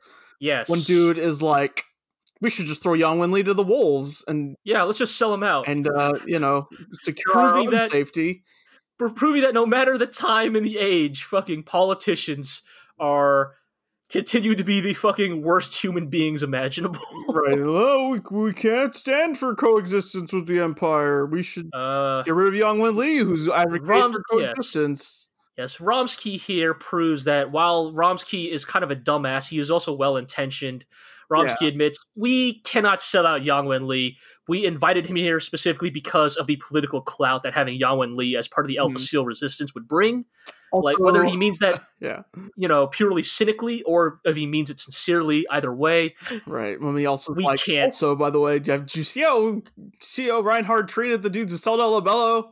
That's gonna happen to yeah, us. like that would have been us. So Romsky, kind of a dumbass, but also Romsky surprisingly a little bit more politically apt than I gave him credit for. hmm Uh, however, nonetheless, El Facil decides to uh, decides to sell this uh, sell this as a PR move. Uh-huh. Uh, say that all of the politicians are uh, fleeing to Iserlohn Yep. and leaving zero military stationed at El Facil, making the claim that this will make El Facil more safe because. Uh, I mean, the Empire- they, like publicly declare it as like defenseless, not a military target, right? yes, basically saying, hey, it's a non military target, so please don't attack El Facil, which it's a move, actually. Like, on one hand, because of the politician who said he wanted to sell out Yang, there's a part of me that wants to believe this is just a fucking selfish, like, self preservation move. Mhm. On the other hand, this is in some ways not a bad choice if you want to preserve the civilian lives that are on that planet by basically, you know, declaring altogether that hey, if you attack these people, they have no means of resisting. They are a completely like That's not harmless what, like, that's not what you're here for, basically. right, right.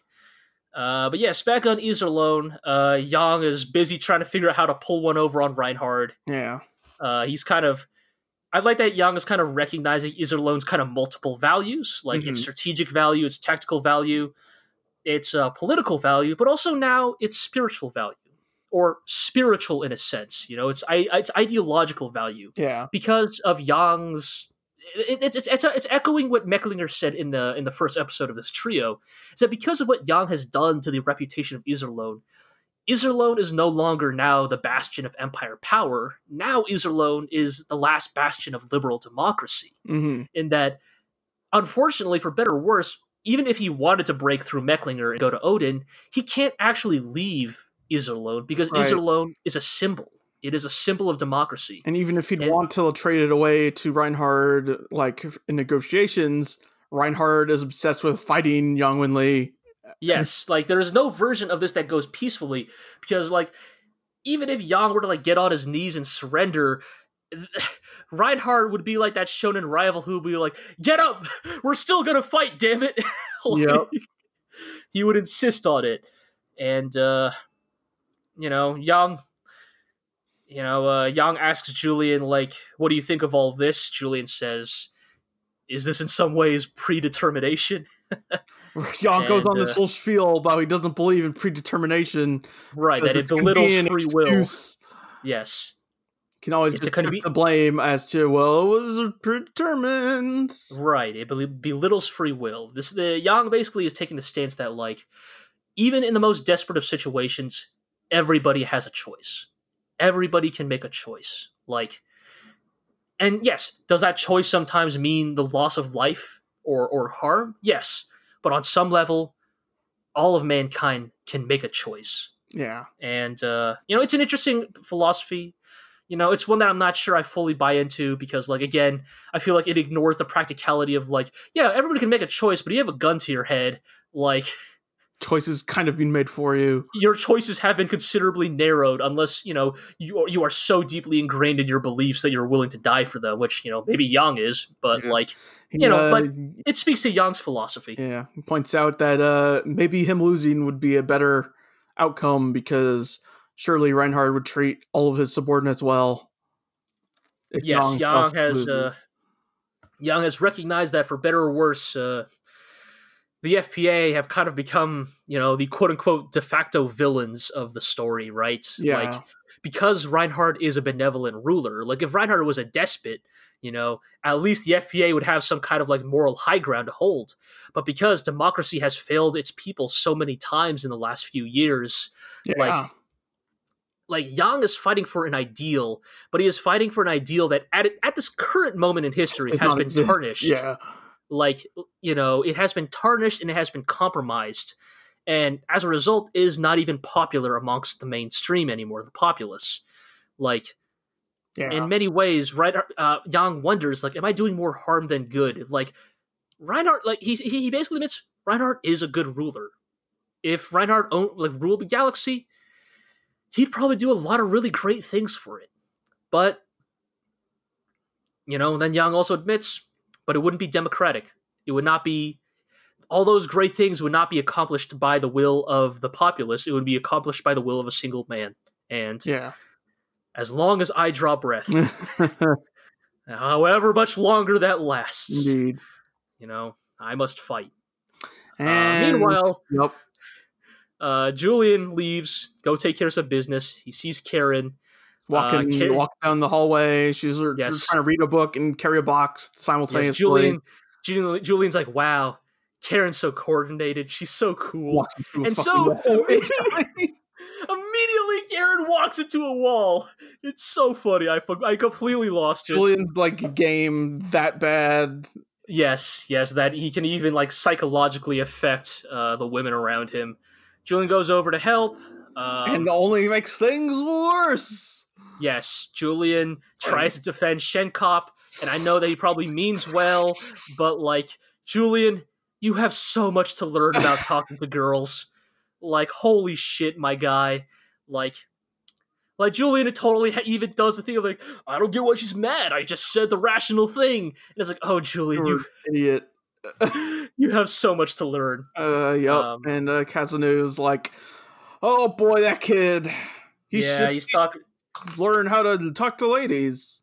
Yes, Caselnes is uh, talking with Hortense. Um, yes, his wife. Right. I just want to say for the record, the, the, the name Phyllis that I pulled out of the ether last podcast or whatever. Uh, his daughter's name is Charlotte Phyllis Caselnes. All right, so hey, yeah, you, you, you know, got it. I remembered yeah, so, one of their middle names and not their actual names. Sure, you got it. You got it halfway right, and that's really what matters. More like quarter right. but uh, yeah, so we have a great scene again. I love these two. I love these two. They are like rapidly rising in the ranks of like my favorite characters uh, uh in the uh, in the Yang crew. Like, you know, Caselnes just like complaining about like uh uh what what is he complaining about specifically here? I I, I don't. My notes are a little general. It's like, here. man, Julian really should learn. I mean, right, right. Women. I mean, I mean, I mean, beyond that, did he? Right. I know he so, talked about so something else. Right? like, well, he's been learning so much from Yang Wenli, and right, uh, the worst, the worst mentor at talking to girls. Right, right. And uh, so he's like, man, so it's Yang's fault. And his wife is said, "Well, you share some of the blame as the one who introduced the two of them." Yes, yes, yes. That's what it was, and I I love their dynamic. It's it's very good. It's very sweet. Uh, Hortense bakes a cake right. and uh, serves some of it to Caselnes, who just fucking palms it and shoves it into his mouth because, like, he's like, oh, I got business to do. Yep. And uh, we have a great little scene where his two daughters also try to eat it the way Daddy does, and and Horten's like, "No, you're gonna eat. The, you're Mind gonna your eat your food. Like, you're gonna eat your food like fucking civil, civilized people, not like the fucking savage I married." uh, who fucking eats a cake with his bare hands. That is a picks it up. It's like a That is a cheesecake too. Like yeah, yeah. That's a power move, man. Just like, um, you know, all just- over your fingers. Like right, right. likes Like he's like, he's not even concerned. He's not even concerned. He's like, no, I'm, I got. I got, I, I'm busy. I got plans. But uh, and meanwhile, at the bar, uh, yes, we have Shen know, Cop and Poplin drinking together. Uh, Shen- Dusty is uh, yeah, Dusty is still a little bit angry about uh right. about both Like- Poplin's literary advice and being called a nobody by Bittenfeld. Yeah, Schenkopp's giving terrible excuses for his behavior. yes, You know, I didn't know. I didn't know Karen even existed, so she's not an illegitimate daughter. I wasn't Right. hiding her. I didn't do anything bad, Oh fuck off! and like, and like, yeah. So Dusty is like drinking alone by the bar instead of at the table where I don't. I don't want to. Infect, I don't want to be infected by your impurity cooties. Yes, yes. Julian comes in and Dusty's like, "Hey, sit over here with me. Don't sit with those guys. They're a bad influence. You're gonna you're gonna catch their depravity." and uh, Dusty gives maybe what is single handedly one of the best speeches It's in this whole show. Uh, oh, before- that, before that, Dusty has a great line where he's like, "Why did I have to turn thirty? I haven't done any evil things like Shen haven't But done anything wrong with my life. I don't deserve to turn thirty. Right, right. Like, man, big mood, my guy. Oh my Like-.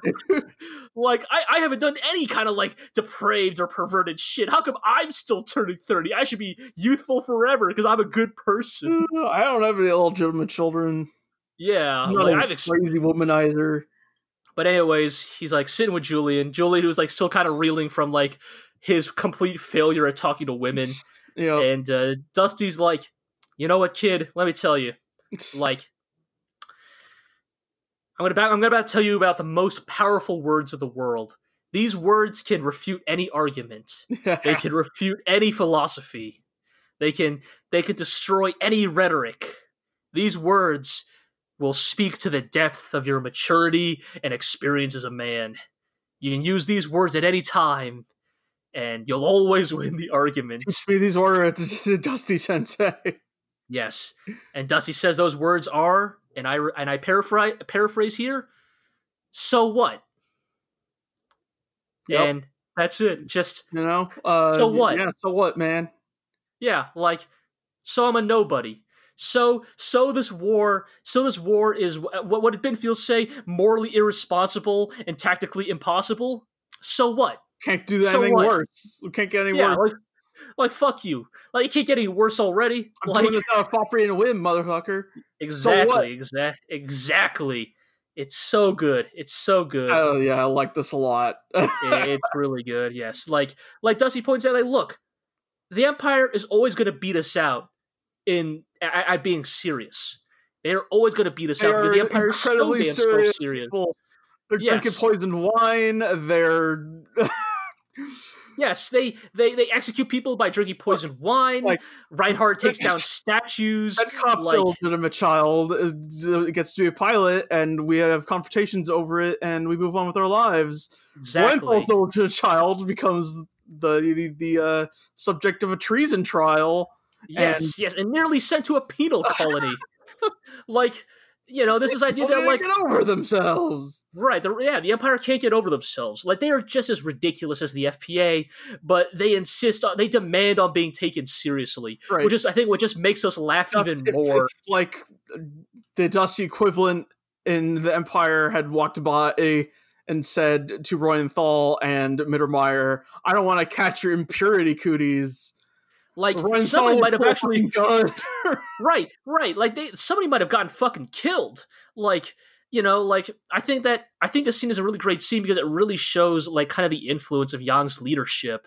Like Yang has brought together some of the greatest minds, you know, greatest minds and bodies under him, and because of the implicit trust he has in them, he's allowed them to like kind of relax the military standards they hold themselves to because he knows that like these guys are at their best when they're a little when they're being a little silly like when they have room to like you know air out stress right like yeah. if if yang were stressed out everybody else is going to be stressed out that's going to just going to make things even worse but like by you know making everybody kind of like more relaxed we get to see like the more true sides of them and uh, that's kind of what dusty is arguing here like we'll never beat them in self-seriousness hmm. so we just got to clown on them yeah and uh, it's it's great it's great yeah.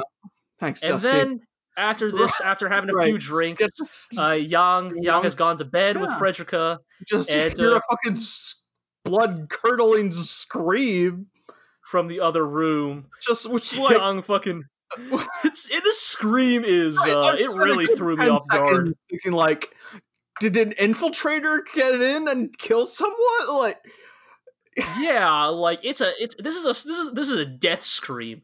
Like this is not like as we find really? out as we find out uh it's it's just Julian and he's trying to vent some stress because of like what's right, been going on like, lately. Look, I've, that is I've not occasionally a, just shouted out of nowhere, but I don't That is not a I don't shout like someone's killing me. Like that's not a venting scream. That is a death scream. That is a death throes scream. I don't know what the hell. Julian must have had a lot of stress pent up. Right. But like Yang turns on the lights and he's like, "All right, kid, what's going on?" and Julian's just like, "I don't know, man. I just got, I just I'm had to let it out. Fool. I'm an immature human." Yes, I'm a fucking, I'm a dumb kid. I'm still a dumb kid. Sure, I brought down the Earth cult, but I'm still a dumb kid. drop kicked the guy.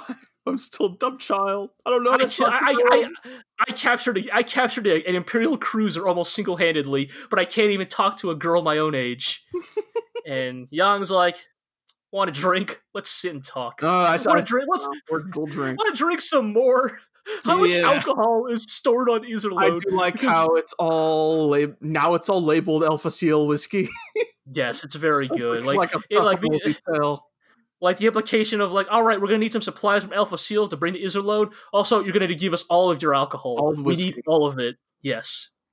Uh, but yeah, basically, Yang and Julian kind of have a great heart to heart. all night. And yeah, they drink all night. They go through a whole bottle in a single night. How can Yang Wen Li pull out his fucking speeches drinking so much? I think, like I said, man, I think just practice, practice, and the fact that he's a function, he's a functional alcoholic. Yeah. like, uh, it's just, yeah, it's like, and I think as the narrator kind of points out, like, funnily enough, the talk has nothing to do with girls because Yang has no advice to give on girls. like Yang just lucked out into like having a chance meeting with a woman that would eventually like fall in love with him, and like just the sheer luck of that woman being like the kindest, right. most accommodating, most forgiving, most like just like way just of, like compassion pay grade. Uh, just compassion, like like Frederica is so out of Yang's league, it is not even funny. And like he just lucked into like happening to rescue her at El Facil or whatever, yeah. and just like leading to her developing a lifelong infatuation with him. Because like other otherwise, like Yang Yang no probably chance. has Yang has less game than Julian. Let's be real. like at least at least Julian has like Pop conventional like I mean, a he has a wingman like Poplin on his side helping him, out, but also like at least Julian, except for when Karen's around, is like conventionally like masculine in the way that like you know like yeah. he's intelligent, but he also is compassionate, but he's also a good fighter. Like, sure. whereas like Yang is just like a complete total fuck up. Yep. Like, like there is nothing attractive about Yang. He's an alcoholic. He, he he's lazy. Uh. like so that's why Yang gives advice or has a conversation conversation with Julian that is more in the line of what he's good at, which is talking about philosophy and politics. Yep. Uh, and just all that shit. Like, Kaiser Reinhardt's a great leader. Yeah. Maybe democracy is the bad guy because we're taking down, you know, a good government. Yeah, and kind of, kind of Yang basically just saying, like, at the end of the day, like, I know democracy is not coming back in my lifetime. Like I've accepted that. But like I hope, I truly hope that maybe just maybe I'll put up a decent enough fight that democracy as an idea democracy as an ideal hmm can at least survive in some form in Reinhardt's future. But also that terrible rationale to uh to justify bloodshed in the present with by citing Yes. potential danger in the future. Yes. Like right it's just another one of those like Jan coming to terms with like all of like the multifaceted aspects of his character that like both motivate but also torment him. You know, Mhm. so typical Yang stuff. Yeah. Basically Um, basically wants to preserve democracy in such a way that sure Reinhard can continue his good work while he's still doing good work, but once he stops doing good work, democracy can rise again and take take the reins. Right. Like this idea, like I mean, it's a thing that we've said time and time in this podcast that like Reinhard does good work, but there's no guarantee Reinhard will always do good work. We have to remember he's less than he's less than a decade into his rule. He's less than five years into Less his than rule. two years into his rule. Like we don't know what Reinhard the Kaiser looks like in ten years, or twenty, or thirty. Like remember, he is ruler for life, and like we don't know if he's always going to remain the good ruler. And even if he does, we don't know if the ruler that comes after him is going to remain the good ruler. And that is why Yang believes democracy must be sustained because, like, eventually, this benevolent autocratic rule is going to falter, and there needs to be the people need to be able to seek an alternative. Yeah. And it's like the idea that Yang is laying down his life for, for such a distant ideal is like, I don't know, man. It's just so deeply tragic to me. It's so Mhm. like, like this idea that he's not even dying to save like any like existing tangible nation. Like at best, maybe he earns some concessions for El Facil, Right. but like realistically, at at uh, best, Yeah.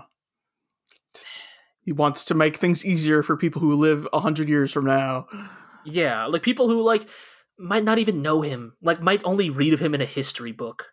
Yeah. like you know it's it really speaks to the kind of the man he is and i think why we have all like so like thoroughly fallen in love with him yeah.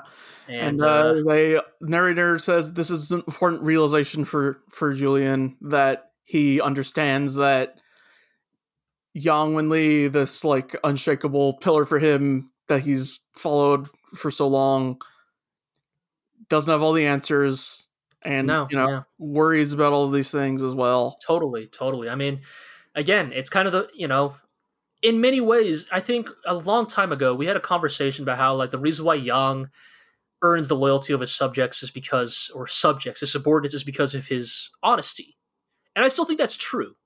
I still think that yang on a level is more authentic with his with the people around him Mhm. Whereas like Reinhard's thing is he constantly has to maintain this facade around all but the people he prizes the most. You know, Annerose, Kirky Eyes, now Emil von Selle, I guess. like otherwise, like Reinhard constantly has to be on, right? He constantly has to maintain the facade. But I think in many ways, I think Yang maintains a facade as well. Like the facade is a true part of him. Like, you know, the lazy trickster Yang. But I think in many ways it kind of speaks to the pressures he's also under. Like, you know, he has a reputation of being the perfect tactician, right? The man who always has the answers. Yeah. But It's like, we had that scene a few, a few podcasts ago where he's sitting and pretending to nap while Yeah, everyone else yeah. is like, "Good thing Yang Wen Li's here to take us through it." Ha ha! What a jokester, just napping. Yeah.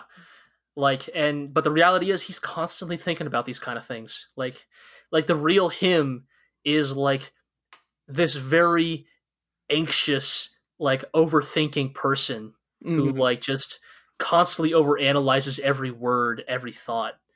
But uh A man constantly paralyzed by decision who needs to be put in terrible situations because then Yes. something's chosen for him at least. yes. But uh finally the narrator says that this would be the last time Julian and Yang ever talked through the night.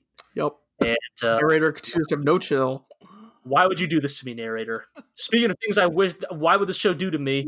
We go back to uh, the Earth Cult yes. because the Earth Cult, ha- as you, you might remember, has freed uh, Andrew Fork, Yes. and they tell Andrew Fork that Yang plans on selling out the FPA to uh, Reinhard. That uh, that Yang is actually an enemy of democracy.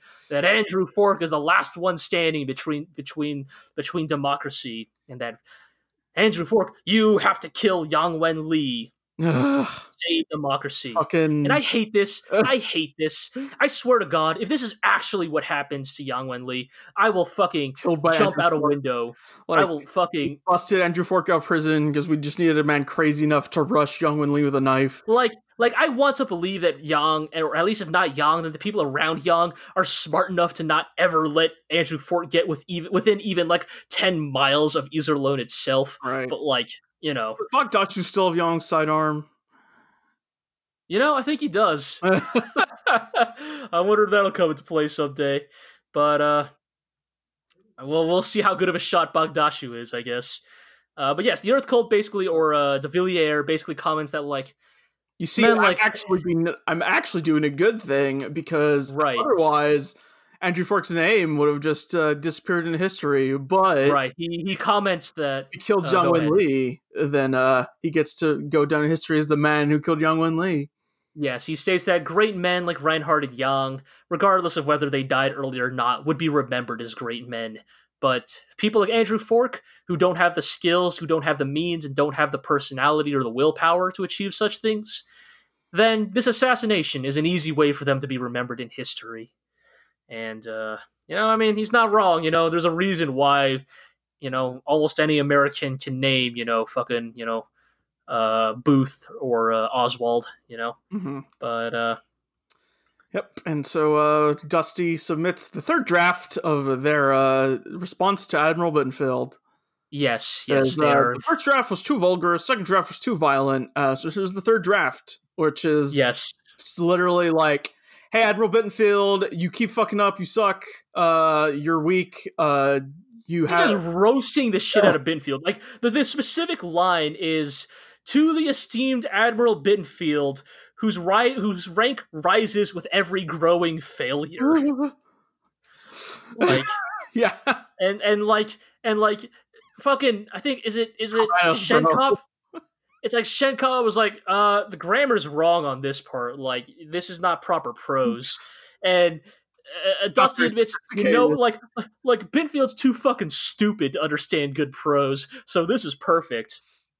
And Yang is like, Dusty, I love what you're trying here. Mhm. I- I don't know if Binfield's dumb enough to fall for this. They're all kind of And then kind of like arguing whether like whether the plan's gonna work. Basically, and then we finally hear for the first time in a while Merkatz. Merkatz is like, Yeah. if you'll allow me, as somebody who is a former Empire admiral, I can tell you a thing or two about overzealous Imperial admirals, Mhm. and uh, I think, I think Binfield actually might be dumb enough to fall for this, and if we're lucky. We could take out Binfield and Fahrenheit's fleets before Reinhard even gets here Mhm. and like worth the shot. all of a sudden we have suddenly very much evened up the playing field Mhm. and uh Yeah. and So, like- and, and Merkatz also states which is a little a little sneaky but also technically not illegal in warfare Merkatz says if we if we sortie our fleet so that they arrive right after Bitfield has received the message because like we don't want to give Bitfield time to think it over right Uh-huh. if if Binfield gets that message, there might be like people, there might be officers in Binfield's like ship that are rational enough to be like, If you know, to like yeah. fucking if put they're put their hand, put their arms around Binfield, like hold them back, and be like, no, Binfield, don't fall for it. but if, well, if someone's coming at you, like they're gonna have to Yes. counterattack. right, if if Binfield gets that letter and then gets the announcement, That uh, fleet incoming, like go. Binfield will Binfield will probably take the bait. And because Binfield takes the bait, Fahrenheit will have to follow because he can't afford to let Binfield get isolated. And then all of a sudden, again, like it's not, you know, again, he still has to contend with, you know, Mecklinger, Wahlen, Mittermeier, Reinhold, Reinhard, as an act. And, All of them, Eisenach. yeah. Like, he still has to deal with the rest of the fucking galaxy, but it evens up things just a little bit, and also might send a psychological attack message through the rest of Reinhard's fleet. Yep. They're like, "Hey, you guys are not immortal. I'm motherfucking Yang Wen Li, and magician, source of disease. I am the magician. You would do well to fear my power." And uh, so, with uh, the mess episode ends with Dusty sending that message to Binfield. right. They uh Yep, send it. And uh narrator says the Battle of the Corridor is going about to begin. Yes, it's Oh, it's so good. It's so good. I I can't handle it. It's so good. Like every I they somehow keep coming up with all these great plans to just as as Dusty putting it to to to beat the Empire with foppery and whim. Indeed. Just constantly clown on them in the greatest ways imaginable. And uh yes, I I am very excited for uh for what's to come. Battle As much as I am Corridor. equally anxious about what is to yeah, come. um, entering the climax of season three. Like Yeah, yeah, we are getting there. and ish bit less than ten episodes left. Yeah, Uh uh, we are truly getting into it. Um, but uh, but yeah, I think uh, with all of that said, I think that's going to be a podcast. You know, I think we're going to uh, close up here. Iro, uh, do you have any closing thoughts about these three episodes? mm, I am I mean of course I'm curious to see how the battle goes uh coming up, but yeah. I wonder like every time I feel like I know where the show's going, they pull some shit out like Andrew Fork. Yeah, no, I cannot sure. Fucking believe. Yeah, I mean, I think that this, one of the strongest aspects of Legend of the Galactic Heroes is its ability to constantly, like, you know, uh, upend and escalate the status quo. Yeah. You know, like nothing ever like stays in place because people never stay in place. And I think that it's a, a, principle the show has a really keen understanding of. hmm Um, but yeah, I, I- like you, I'm very curious about where things go from here. I really, I, I am because I, I wonder if this is going to be the last of the things Yang does in the lead up to the Iserlohn battle. Mm, I wonder if there might be other things Yang tries to do to kind of slowly balance the things, you know, balance the scales in his favor. You know, right. because uh, as it is now, it is very hard for me to imagine how Yang could win this fight. But you know, again, mean, if I Yang takes I out don't think he Bittenfeld, if he takes out Fahrenheit, I, I agree. I'm not sure. I, I don't believe he's going to win this fight, but I wonder if how close this fight might get because of what Yang does, if that makes sense. You Yeah. know, like say he does manage to take Binfield and Fahrenheit off the board. Let's say maybe he does something to Mecklinger on the other side. All of a sudden, like, sure, like Yang is still at a distinct, dis- you know, disadvantage, but like things get a little murkier. You know, What miracle will Miracle Yang pull out of his hat? Exactly. And I think with that, uh, I think we're going to get into the housekeeping. Going to do this quick because we have a lot to get through. So, as always, you can read and listen to all of our content on theglorioblog.com. You can follow us on Twitter at theglorioblog. You can listen to this podcast on uh, Podbean, Spotify, wherever else podcasts are uh, stored. You can also listen to the podcast on YouTube. Uh, you can watch uh, Legend of the Galactic Heroes. It is streaming on HIDIVE and VRV. Uh, please uh, consider listening to our sister podcasts, the Glorio Chat, where we talk about currently airing anime. Um, where you know, I think our most recent one, we are uh, talking about the uh, the this kind of upcoming season of anime, kind of our first thoughts on what's come out so far. Also, feel free to listen to our uh, Glorio Euro correspondence, uh, uh, Glorio's King of the Kaiju. I think a new episode of that is supposed to be coming out soon. And uh, oh, and also listen to our uh, our, our, our soon to be closing, soon to be ending, but uh, we still got a few left in the can. Our uh, our uh, Neon Genesis Event Glorio, our uh, Neon Genesis Evangelion kind of recap and reactions podcast. And I think now, with all of that said, I think that takes care of everything. So, as always, thank you all so much for listening. Uh, Iro, as always, thank you for accompanying me on this journey. Uh, thank you. Uh, Viva Democracy. Yes, Die Kaiser. And until next time, we will see you amongst the sea of stars.